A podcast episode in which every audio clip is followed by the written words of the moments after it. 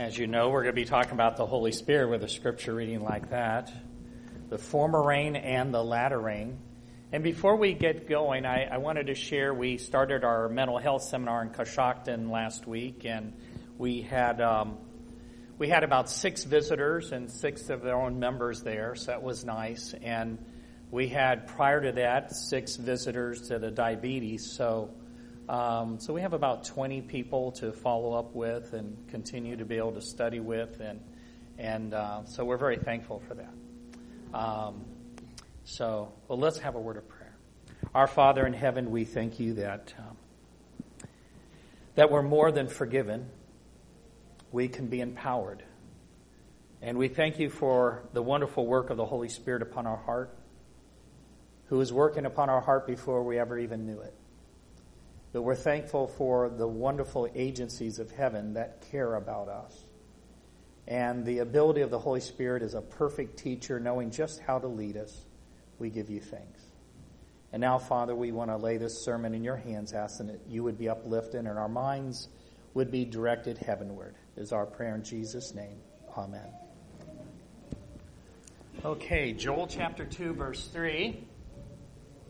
All righty. So let's look at that verse again. I highlighted some um, some of the words that we need to look at because these words actually have a pretty deep meaning there. Be glad, ye children of Zion, and rejoice in the Lord your God, for he hath given you the former rain, which we also call the early rain. And if there's an early rain, there must be a what? A latter rain. Okay? And he will cause to come down for you rain, the former rain and the latter rain in the first month. So you kind of see where I've highlighted former rain. And the word, Hebrew word there is actually moreh, which actually means teacher. And you'd say, well, why did the King James say former rain instead of teacher? And it's because the verse is really about a latter rain, and then you must have a what? An early rain or a former rain. So that's why they put in former rain.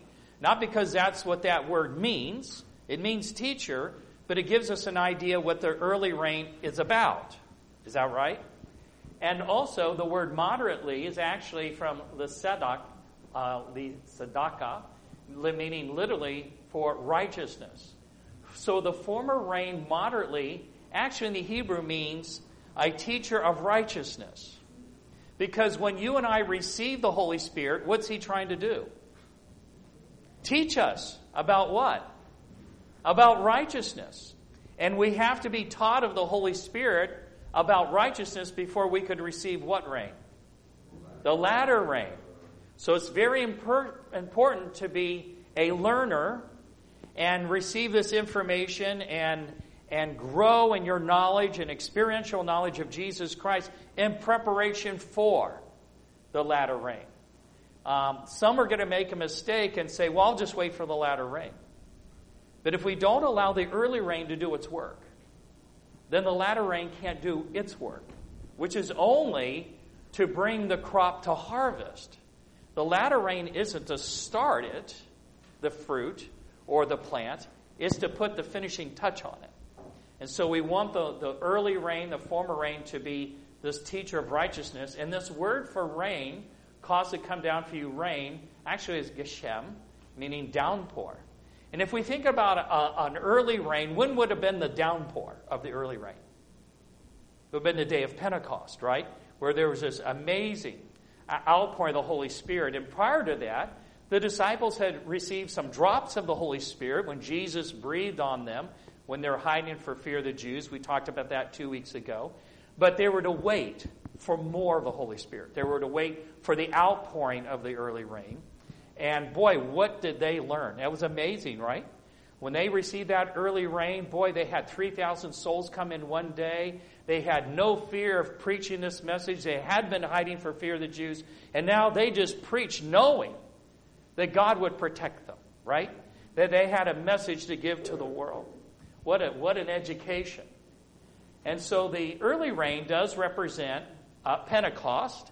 But it also represents when any individual accepts Jesus Christ and is converted and receives the early rain. So the early rain is now going to begin the germination of that seed so that Christ can grow up in you. It's the beginning of the Christian life, but it continues that you mature by allowing the Holy Spirit to keep teaching about righteousness throughout your life so you're preparatory for receiving the, the latter rain at the end of time. Um, let's look at this verse here in the book of Titus, because it also is talking about the Holy Spirit doing teaching as well. For the grace of God that bringeth salvation hath what? It's appeared to all men. Does that mean everybody's saved? No. But God's grace has appeared to everybody.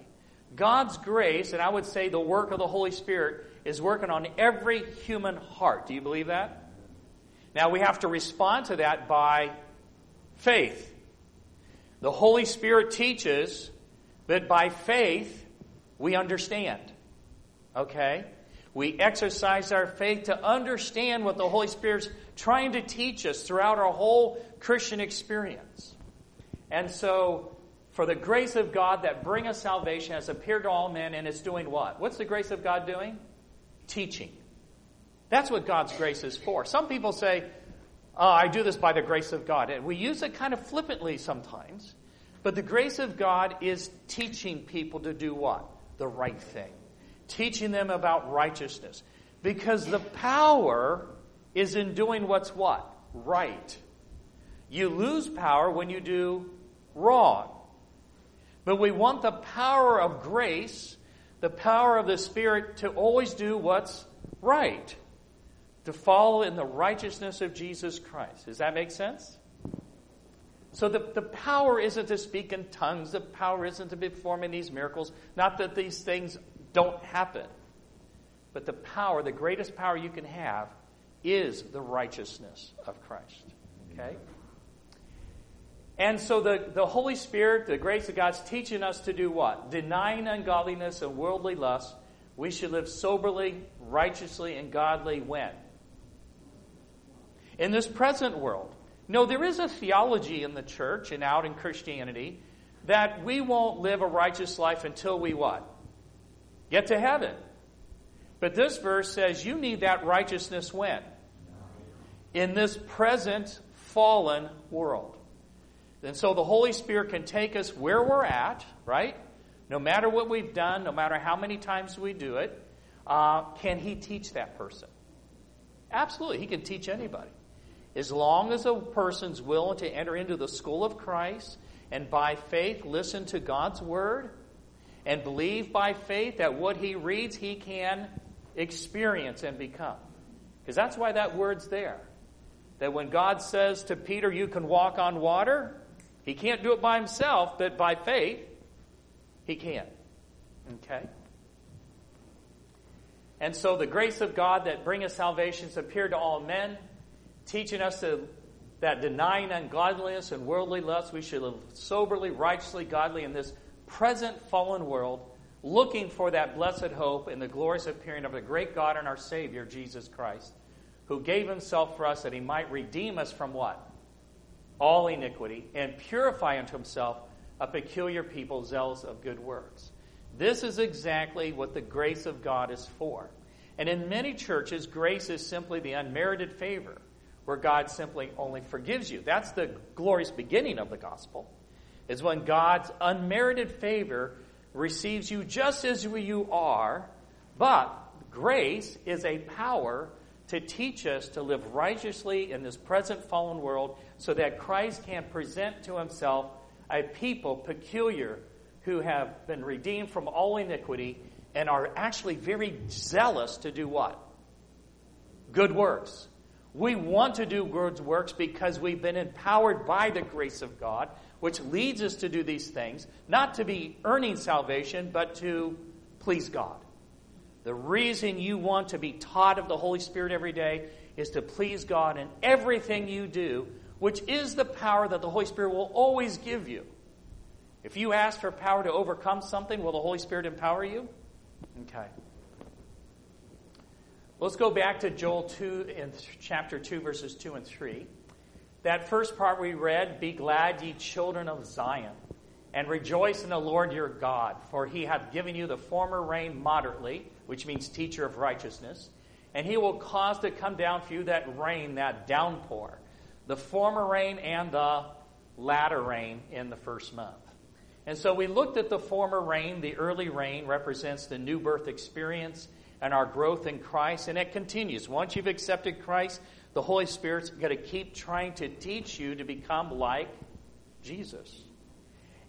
Preparatory that the latter rain will then fall on you at the very end of time. And we'll get to that in a second. But let's look at a, a statement here about the early and fallen early rain, mostly.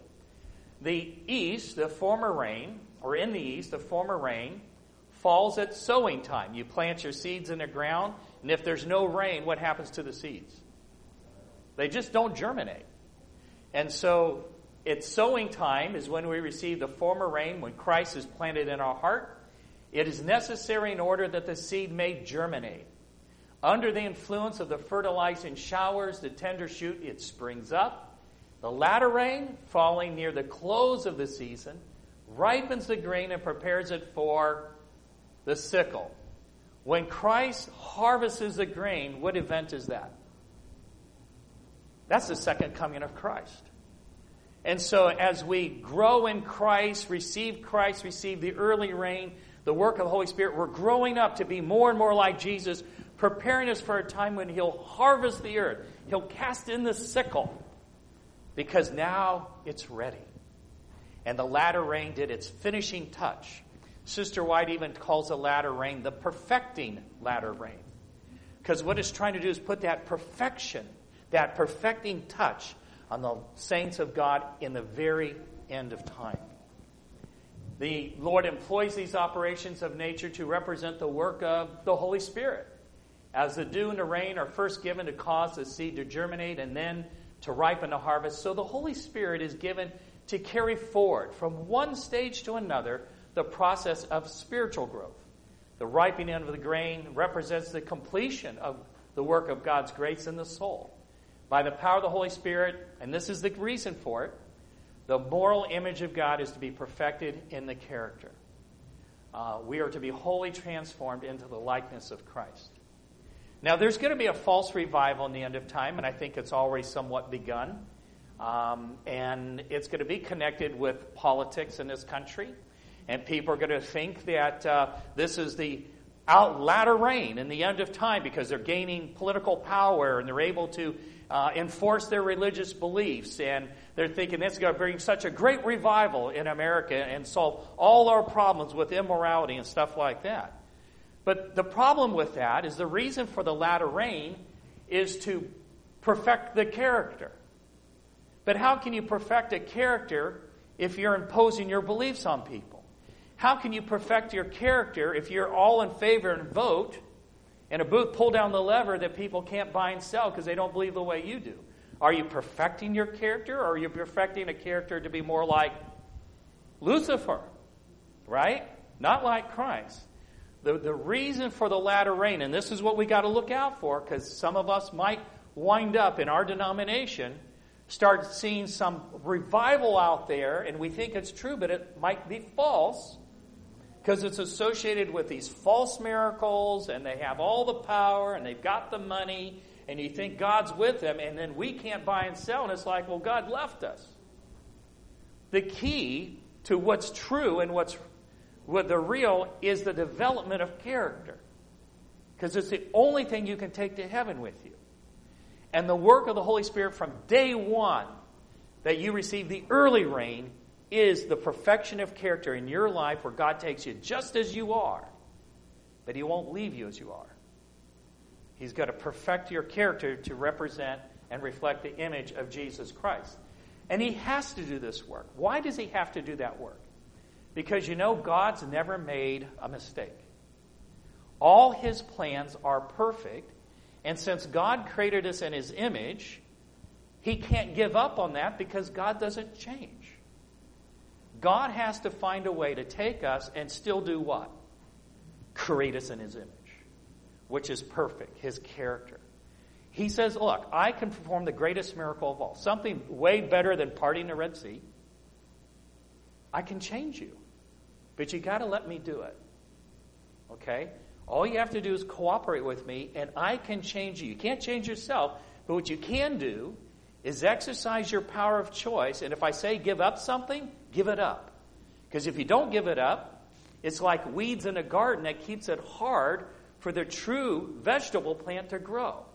And every time we say no to what God wants us to do, we make it harder for us to develop the character of Christ. So God will never ask you to give something up that's to your benefit, to your spiritual benefit. It's only for the development for character.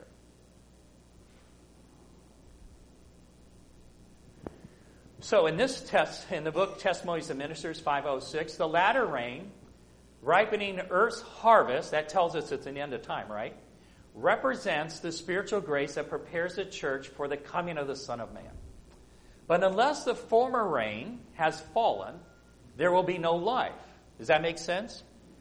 You know, Jesus taught a parable that he cast seed and some fell on rocky soil and some fell Well, if it falls on the rocky soil, is that seed going to grow? Why? There's no rain. It's not in soil to, to begin to germinate. And so if a person remains in that spiritual condition, the latter rain will do them no good. Because there's never been this beginning of life already. Okay? The green blade will not spring up. Unless the early showers have done their work, the latter rain can bring no seed to perfection. And that's the key perfection. And remember what the early rain is? It's the teacher of righteousness. God would never, ever teach you to do wrong. He would only teach you to do the right thing.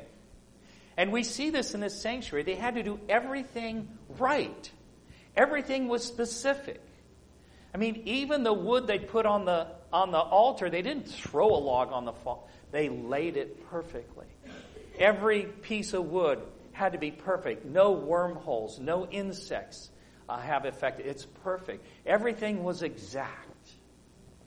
We serve a God of perfection, and He wants everything to be done properly. Unless we are daily advancing in the exemplification of the active Christian virtues, virtues, we shall not recognize the manifestation of the Holy Spirit in the latter rain. And this is what concerns me, and this is part of why we're still here if there was enough Seventh day Adventists who were daily advancing and being like Jesus, we'd already gone home.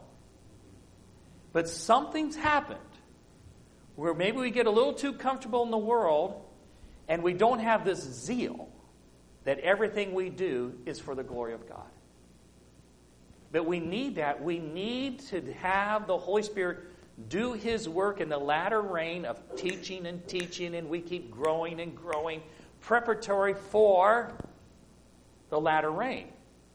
But the latter rain will not fall until there's enough people who've experienced everything that's associated with the early rain.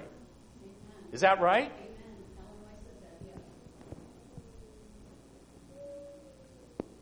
So let's go back over this, and I'm now going to talk about the first the early rain, the latter rain, and I'm going to kind of compare it somewhat to the seal of the Holy Spirit, which is the first seal when we accept Christ, and then the seal of the living God, which happens at the very end of time.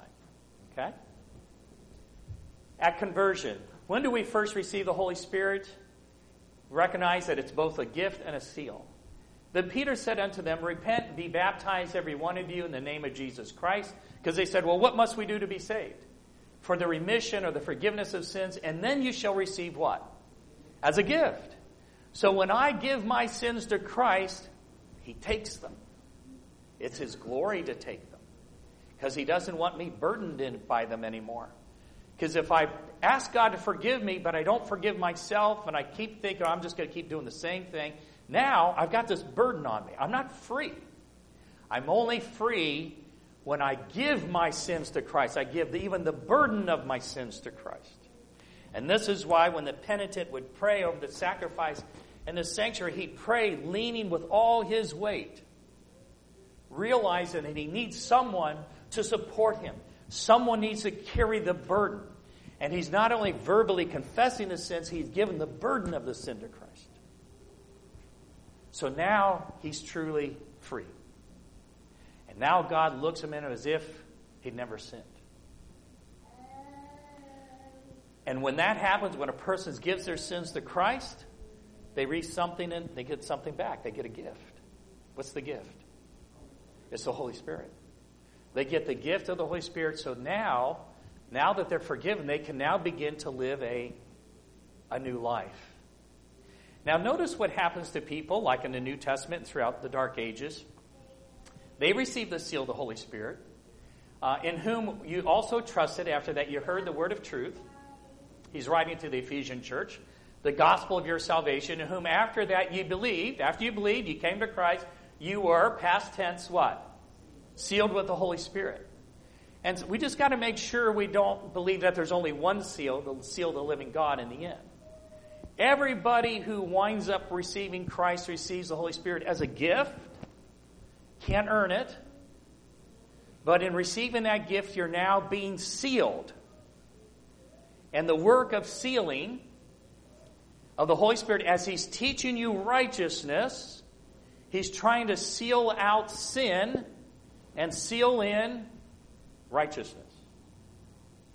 And it begins from day one you accept Christ teaching, teaching, teaching as you read your Bible and your communion time with God. The Holy Spirit reveals things in your life so that you can give up the things that are unlike Jesus and then put on Christ. And the Holy Spirit's going to seal those things out that you gave to Christ and seal in as you put on Christ to keep those things in you. But you still have freedom of choice. But just cooperate with the Holy Spirit as He begins this. And if you go through your whole life, let's say you've been a Christian for 20 years, and every day you'd been advancing and you'd been allowing the Holy Spirit to seal out sin, bad thoughts, bad tempers, and things like that, and seal in all this, this new life. Wow, where are you going to be at the end of two years or 20 years, right? You're preparing, you're preparing to receive now the latter rain. Imagine getting to a point in your Christian life where all God has to do is just put a little perfecting, perfecting touch on your character and boom, it's ready to go. You waiting for that? We've got to be near that. Things are happening in the world, but God's not waiting for the world to get worse. He's waiting, He's working with us to prepare us for something the latter rain and to receive the seal of the living God. That's what He's waiting for. We'll get to that in a second. Look in the dark during the dark ages. This is under the seventh trumpet. And it was commanded them that they should not hurt the grass of the earth, neither any green thing, neither any tree, but only those men which have not received the seal of God in their foreheads. Now that's to imply that there are people who were living during this time who had the seal of God where? In their foreheads. Because they've been cooperating with the early rain.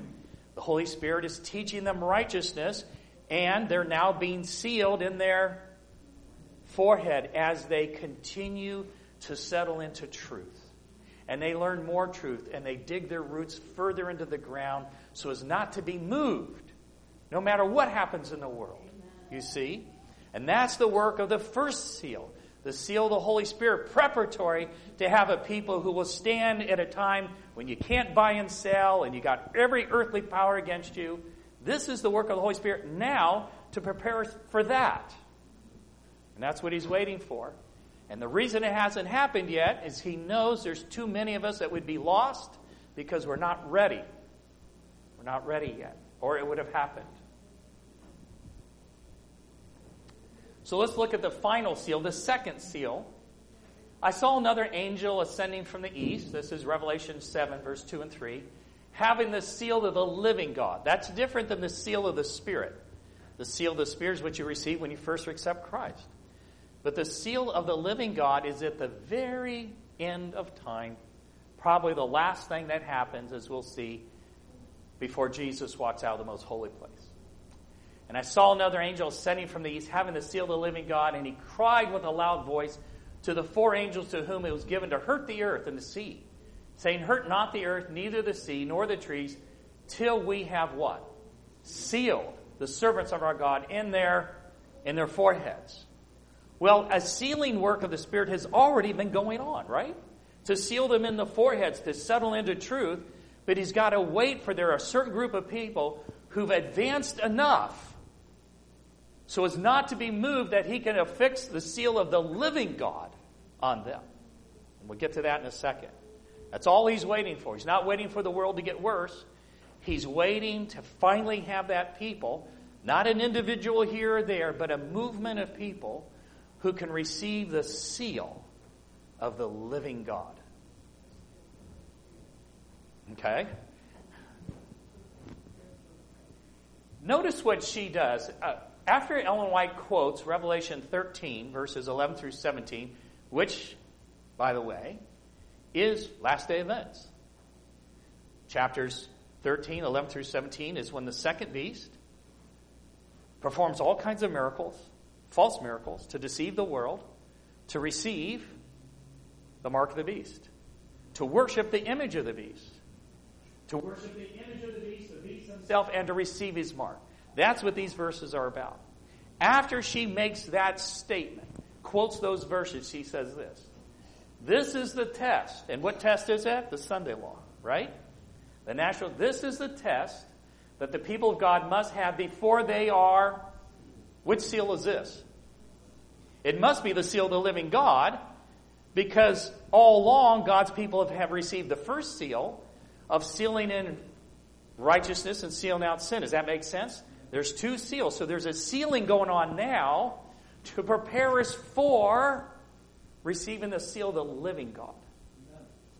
And that is the work of God perfecting us in Christ, that first seal, until you, in a way, you've kind of earned, in a way, the seal of the living God, not by money or by works, but you've arrived in your maturity in Christ. Okay? This is a test that people of God must have before they're sealed, the seal of the living God.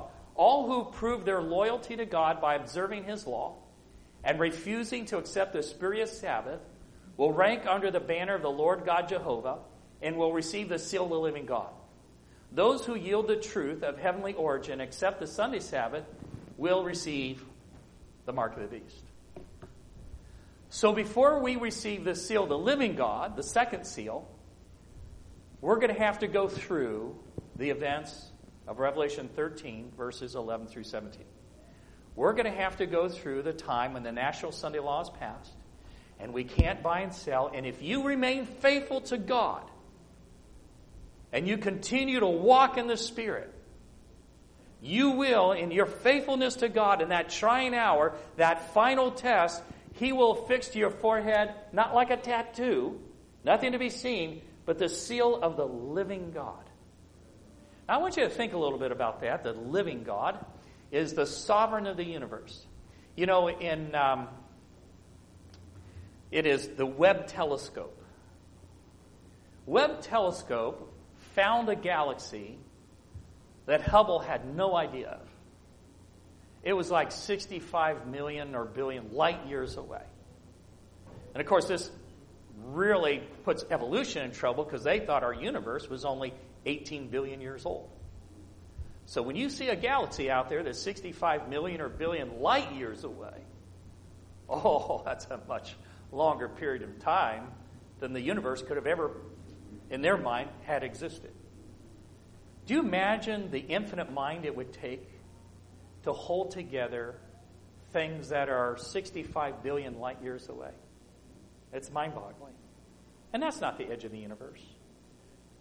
The seal of the living God is of the God who created everything. And he holds it together. And he actually has rules or laws. And in our little fallen world, where the world, most of the world is going to wander after the beast and actually worship the beast. Even if you didn't even know who the beast was, that doesn't sound right, does it?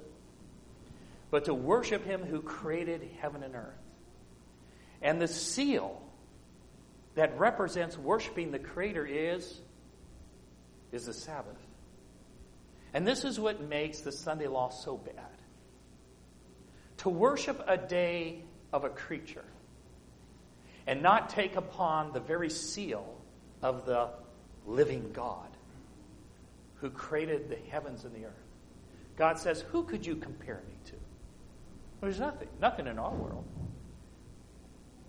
And so this, this the, the Sabbath is more than a day of the week.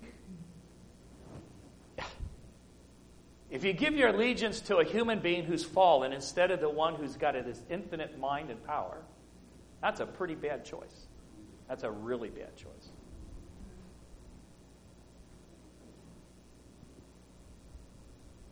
Now, the seal of the living God, we have these statements Signs of the Times, March 22nd, 1910. The Sabbath of the fourth commandment is the seal of the living God. I don't know how you can get more definitive than that. It points to God as the creator and is the sign of his rightful authority over the beings he has made. So when the state and the church combine and they try to exercise an authority that alone belongs to God, that's a false revival, friends. That is, that is so false and blasphemous. It's not even close. It has no righteousness in it. It's completely evil. Okay? But the seal of the living God is placed upon those who conscientiously keep what? The Sabbath of the Lord. And, as Vera said earlier, the seal of the living God will be placed upon those only who bear a a perfect character, a likeness in Christ's character. But isn't that the same? If I say, here are God's people who keep the commandments of God, isn't that the same as saying they have the likeness of the character of Christ? Those statements are, it's different words, but it means the exact same thing. Because you could only keep the commandments by faith. None of us could ever keep these commandments by ourselves. It would only be by faith in the sealing power of the Holy Spirit. You see, if I wake up in the morning and I say, I'm going to I'm to grit my teeth, you know, boy, I'm going to be a good person today. I'm going to fall on my face. But if I wake up in the morning and I realize my helplessness and that I know that God wants to write His law in my heart and my mind, then I realize that the Holy Spirit has to empower me to do this. In fact, I realize there's probably some other things I need to learn today, right? And so, for us to cooperate with the work of the Holy Spirit, the seal of the Holy Spirit, we need to be in our Bibles every day, friends. And we need to specifically ask God, Father, is there something in my life that's unlike Jesus? Because to, see, to receive the seal of the living God is to have the character of Christ. So, Father, if there's something in my character that's unlike Jesus, please reveal that to me. Will God answer that kind of prayer? And then as we study His Word, we're receiving that, that lessons on righteousness, and we're going in the right direction. We're doing something daily in our preparation for the latter rain. Okay? We need the latter rain, friends, to get out of here.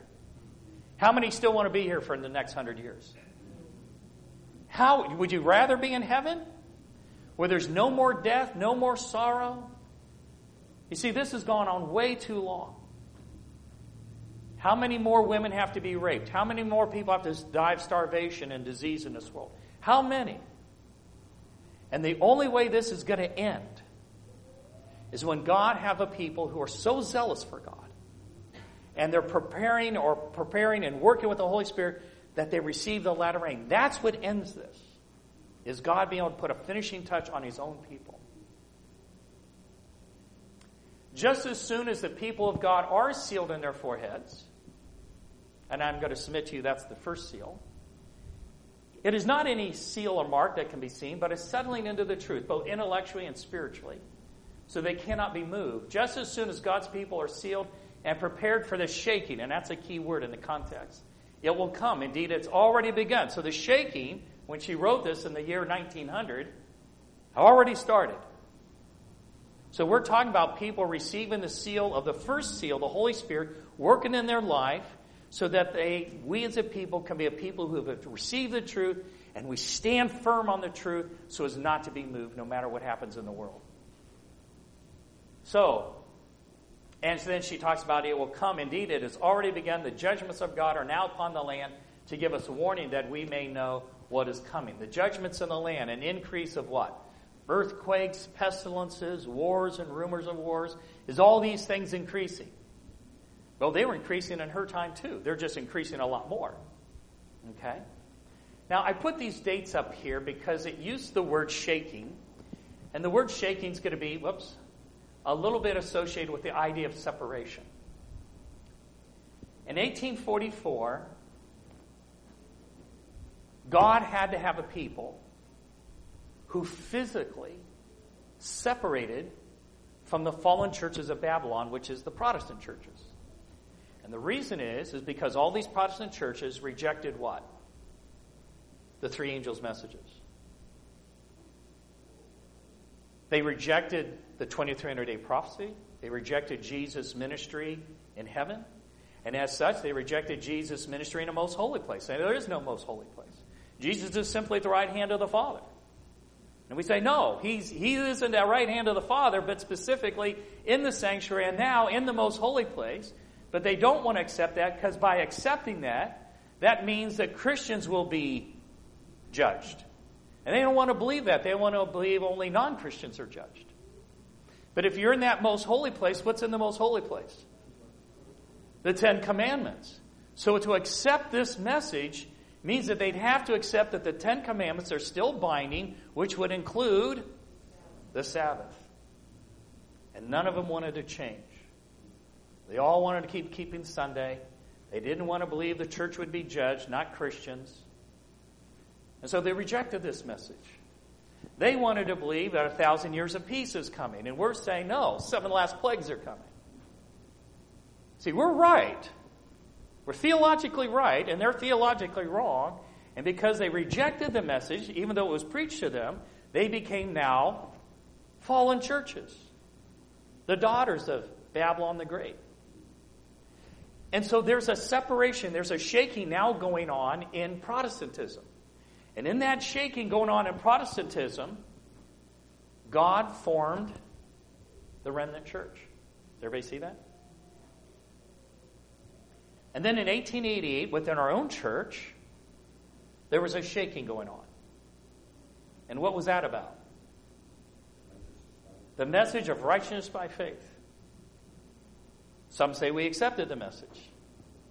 There were some in the church that accepted the message of righteousness by faith, but the leadership, by and large, rejected it. And the message of righteousness by faith is that you need, and I need,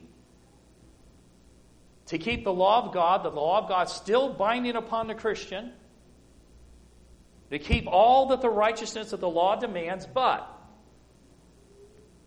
the law can't give you righteousness. Where do you get righteousness? from Christ Himself,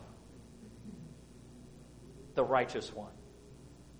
See, when I if if, if the Ten Commandments was a, a mirror and I looked at it and I it would or look at me and say, that's not what I'm looking for. But when that Ten Commandments looks at Jesus, what does it say? That's exactly what I'm looking for. That's the life. Now, I need to have that life. Because Jesus lived a life that was in perfect obedience to those Ten Commandments. Now, how does that life get in me? You see, that's the message. And the only way that life gets in me is if Jesus is in me. By the work of the Holy Spirit, who's the teacher of righteousness. Whose righteousness? Christ's righteousness. So the Holy Spirit is uplifting Christ, and we need to have a desire for Christ. That's why we have the book Desire of Ages. We need to desire Jesus more than anything in this world. And when we're in that mindset, the Holy Spirit can teach us. Have you ever been in a classroom? And I, and I kind of grew up with a little ADD, and teacher be talking, I'm looking out the window.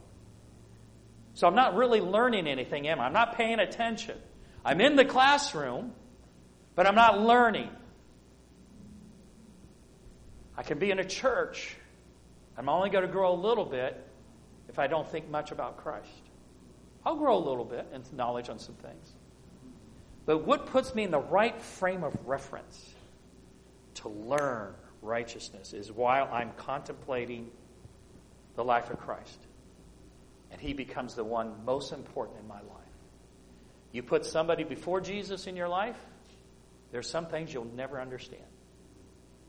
There will be some righteousness you'll probably never receive until Christ becomes number one.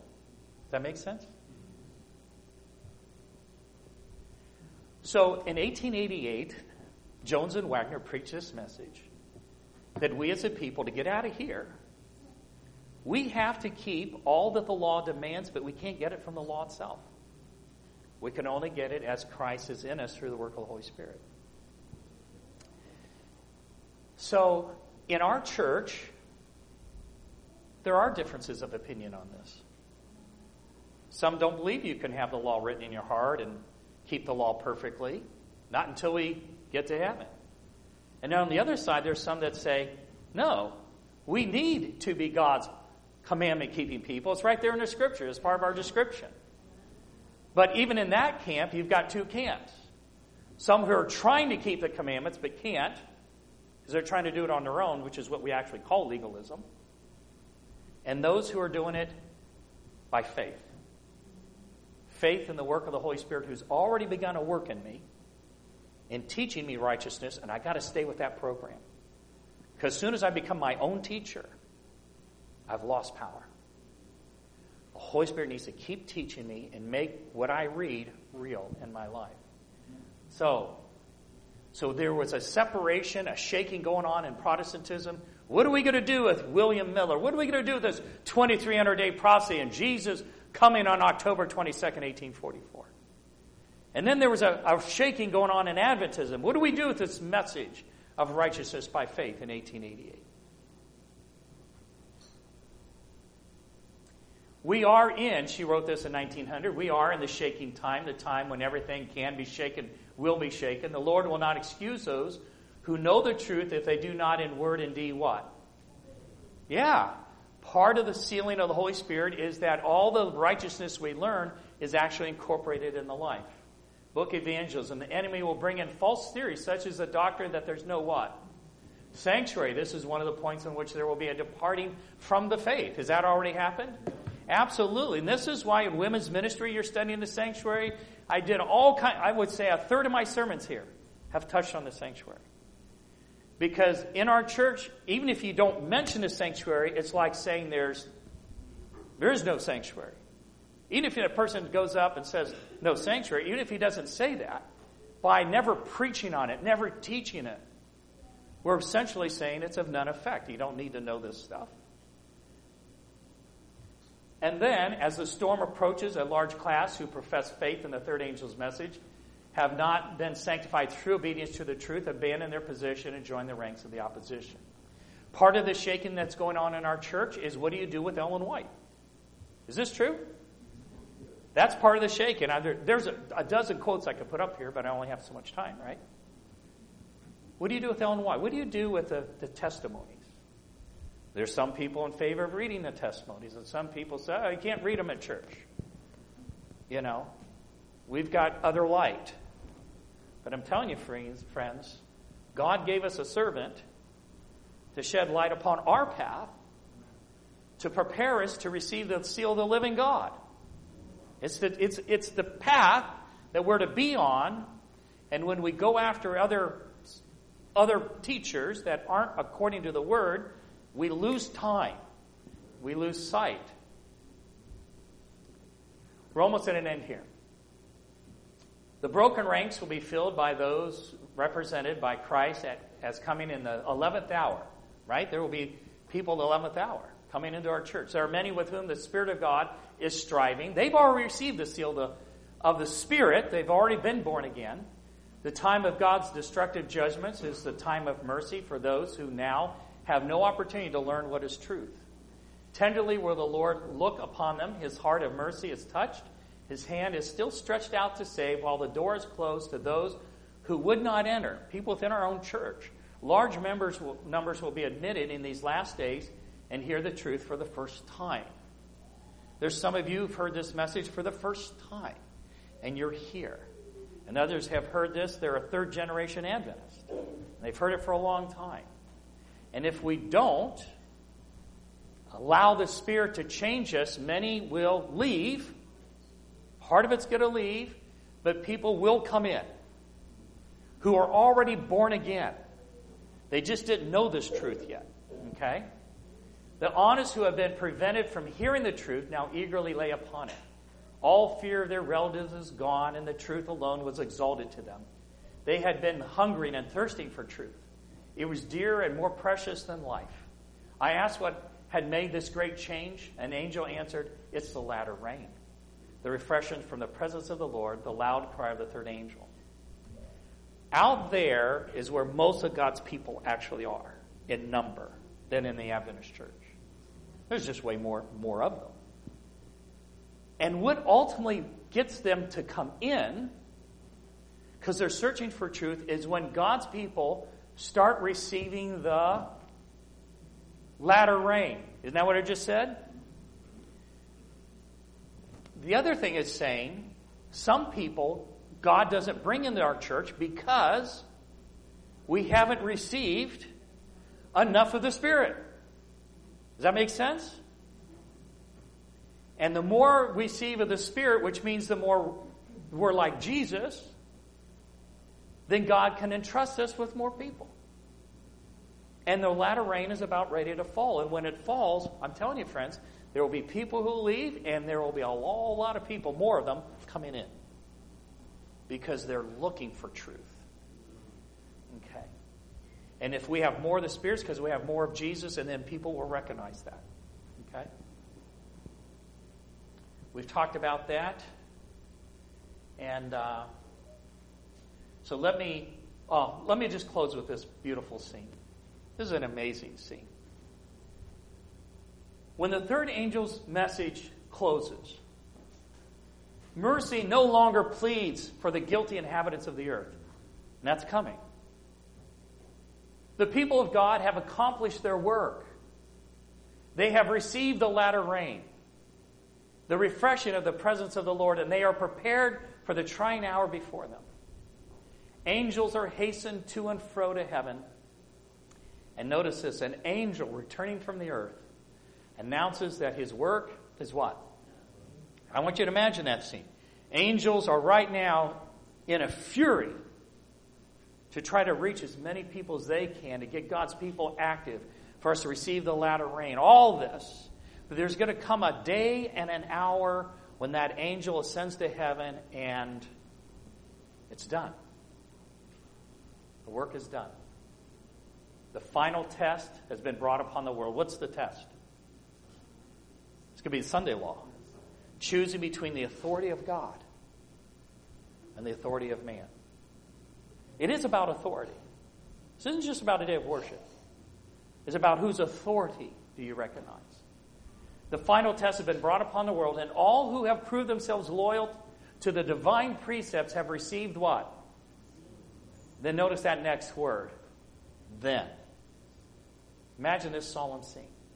Then Jesus ceases his intercession in the sanctuary above. He lifts his hands with a loud voice, says, It is done. And all the angelic host, billions, lay off their crowns as he makes the solemn announcement He that is unjust, let him be unjust still. And he that is filthy, let him be filthy still. There's something amazing about that and something very sad. What's amazing is that over this 6,000 years, this controversy finally, finally is over. Everybody's made their decision. But what's sad, of the 8 billion plus people in our world, the vast majority of them, that's it. No more mercy. And the best thing we can do for them is to be more like Jesus. To allow the Holy Spirit to continue to do the work of the sealing message of sealing out sin and sealing in righteousness so that we finally become that people who are prepared to receive the latter rain and then receive the seal of the living God. And the more you're more, the more you're like Jesus, the more people can make a right decision. It's still up to them. It's not your fault or responsibility, but our responsibility is to serve God with all our heart, mind, and soul. And, and to witness, right? And we give people the best opportunity to make an intelligent decision in the end of time. So may every one of us realize that the work that the Holy Spirit's begun in us needs to continue. This is a daily work of putting ourselves in the right frame of mind to be taught. One of the greatest attributes of being a Christian is being teachable. But when you feel like you've arrived and there's nothing more to learn, you stunt your growth. Be teachable, be humble, be a student of God's Word, realize your need for divine help. And the more you realize your weakness, the stronger you can be in Christ. Before we have our closing prayer, our closing hymn, we'll have our closing hymn. Father, thank you for Jesus. Thank you for that promise seed that can be placed in our hearts and for the the watering influence of the Holy Spirit to allow the life of Jesus to germinate in our life and to grow. Father, help us to become mature in Christ, that we may be preparatory of receiving that latter rain that puts those perfecting touches on our character, that will help others to make better decisions and prepare us for a most wonderful seal, the seal of the living God the seal of the Sabbath, the seal of your law, that is a sign that we belong to you and we've made a choice that you are our Father. So, Father, continue to grace us with your presence during these sacred hours. And we pray all this in Jesus' name. Amen.